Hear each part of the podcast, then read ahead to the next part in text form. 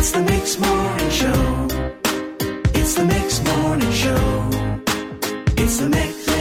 It's the Mix. It's the Mix Morning Show. All right, we are joined by Larry Strickland. Larry sang bass for Elvis Presley throughout a good chunk of the 70s. Larry, how did you get involved with singing with Elvis Presley? How, how did that come to pass? Well, uh, as a gospel singer, I've traveled all over uh, North and South Carolina, and um, the Stamps, J.D. Sumner and the Stamps Quartet, who was working with Elvis, um, came to a concert that I happened to be a part of, and they heard me sing. And Ed, Ed Enis, who was the lead singer of the Stamps, after the concert came and said, "Hey, I'd you know like to have your phone number, and uh, just in case we ever need a bass singer." Wow. And uh, sure enough, of course, it was several years later. I, it was amazing that he still had my number in his in his uh, billfold. And uh, but when Richard Sterban left to go with the Oak Ridge Boys, then that, that left them without a bass singer. And they called me. I came to Nashville and auditioned and got the gig. And next thing I know, I'm on the stage in Las Vegas with Elvis.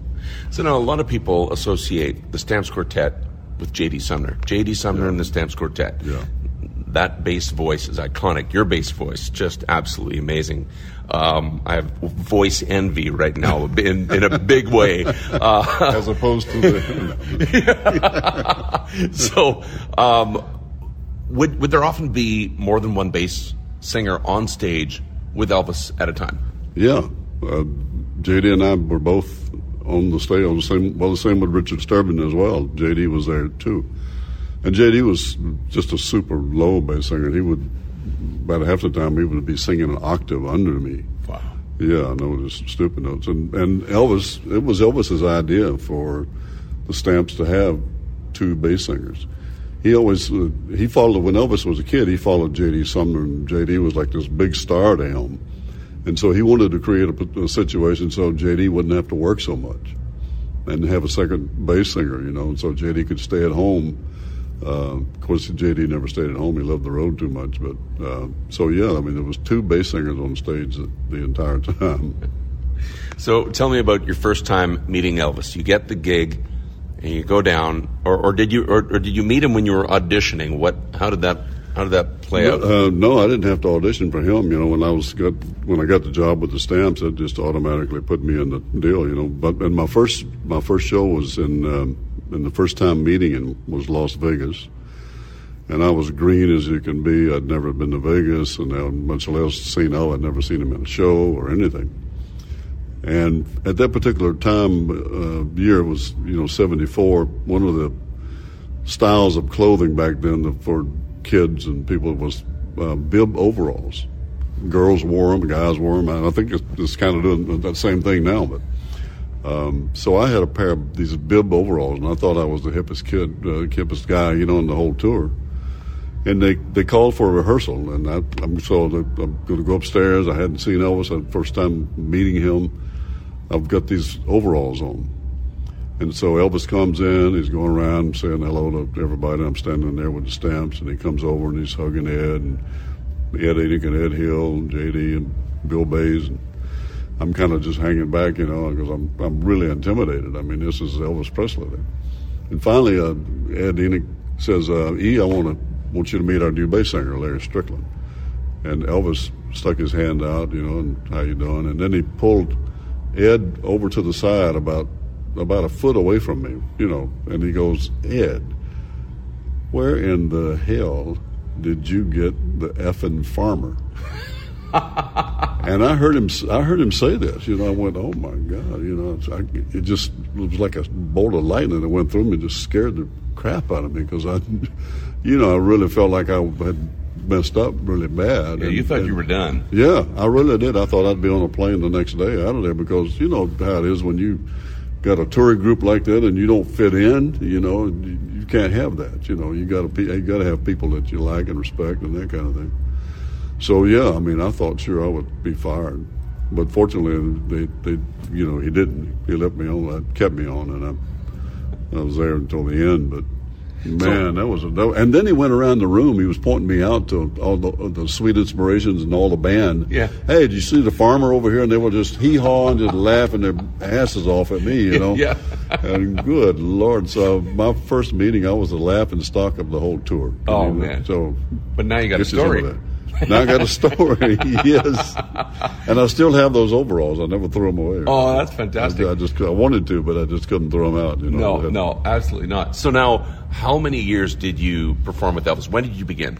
Well, I started in the uh, late summer of, of uh, 74, and then I was there until he passed away in, in 77. Did you not sing at his funeral? Yes, we did. What was that uh, moment like?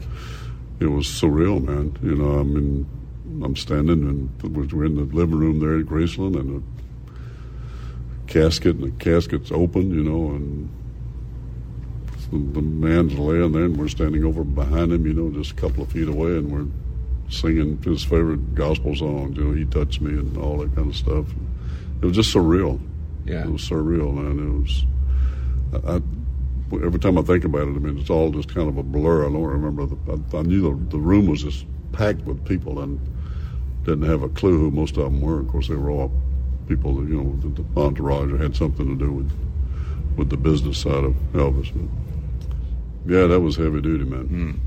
So, over the years, you know, you've been able to tell a lot of stories about Elvis.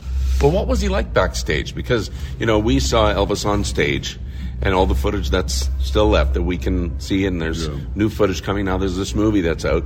Um, what, uh, what was he like backstage when the lights weren't on? Um, he was usually uh, joking around, you know, just laughing and carrying on. And, you know, it was just very at ease and, and normal. You know, it wasn't like he was nervous or uh, getting serious about going out and doing a show. It was just, you know, continue, con- constantly joking about something or Yeah. pulling a joke on somebody. Yeah. What are your thoughts on uh, guys like myself going out and doing shows as Elvis and, and continuing the legacy and the fans that keep coming out to these festivals? I, I love it, man. It's, it's keeping it's keeping the legacy and keeping the music alive. Yeah. and uh, I love coming out because anytime I get to participate in, in those those songs and get to sing some of them and be around it, uh, you know, it just it just keeps me alive too. I think. Yeah, yeah. Um, I love singing "It's Now or Never," and there's an iconic bass line in there that I believe that's you, isn't it? Yeah, man. He Tell us about that. it was in Las Vegas, and uh, he got the he was singing that song, and he he he liked to hit the low notes. That's why I love. That's why I love bass singers. He, Yeah. he really fancied being a bass singer himself. he had you know. voice envy just like me. Yeah, he, with he would bass notes. and sometimes you'd hear him. He'll drop down and do a cover, kind of cover the mic and do a low low note. And but for some reason that night it, it couldn't do it. He, he stopped the whole show, and, and and this is the bass. He shut the band down and everything. Said, "Hold it, everybody, hang on." And he looked over at me and he said, "Larry, sing that line for me." And I, and sing sing that last line for me. And I go, um, "Now my love won't wait." He said, "Do it again," and and, and uh, uh, my love won't wait. And he said, "Okay, from now on, you sing that line for me." And so I was singing it from for the rest of the time that he was alive.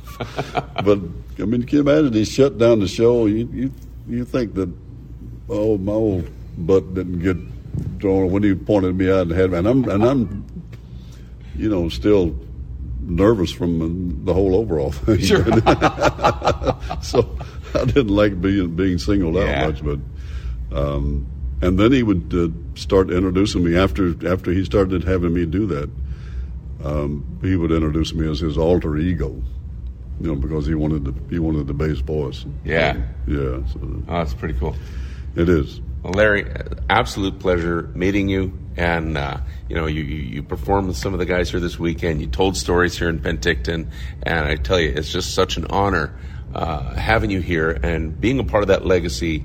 Um, we're just honored that you can be here and just share some of that with us. Thank you for that. I'm happy to do it. I'm glad I'm here. Thank you. Thank you. It's the Mix Morning Show.